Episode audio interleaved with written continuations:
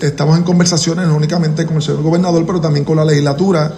La semana pasada tuvimos una conversación con el presidente de la Cámara con, para ir, eh, ¿verdad? Este, todos eh, en la misma página y poder este poder eh, contrarrestar los planes de, de la Junta de Control Fiscal.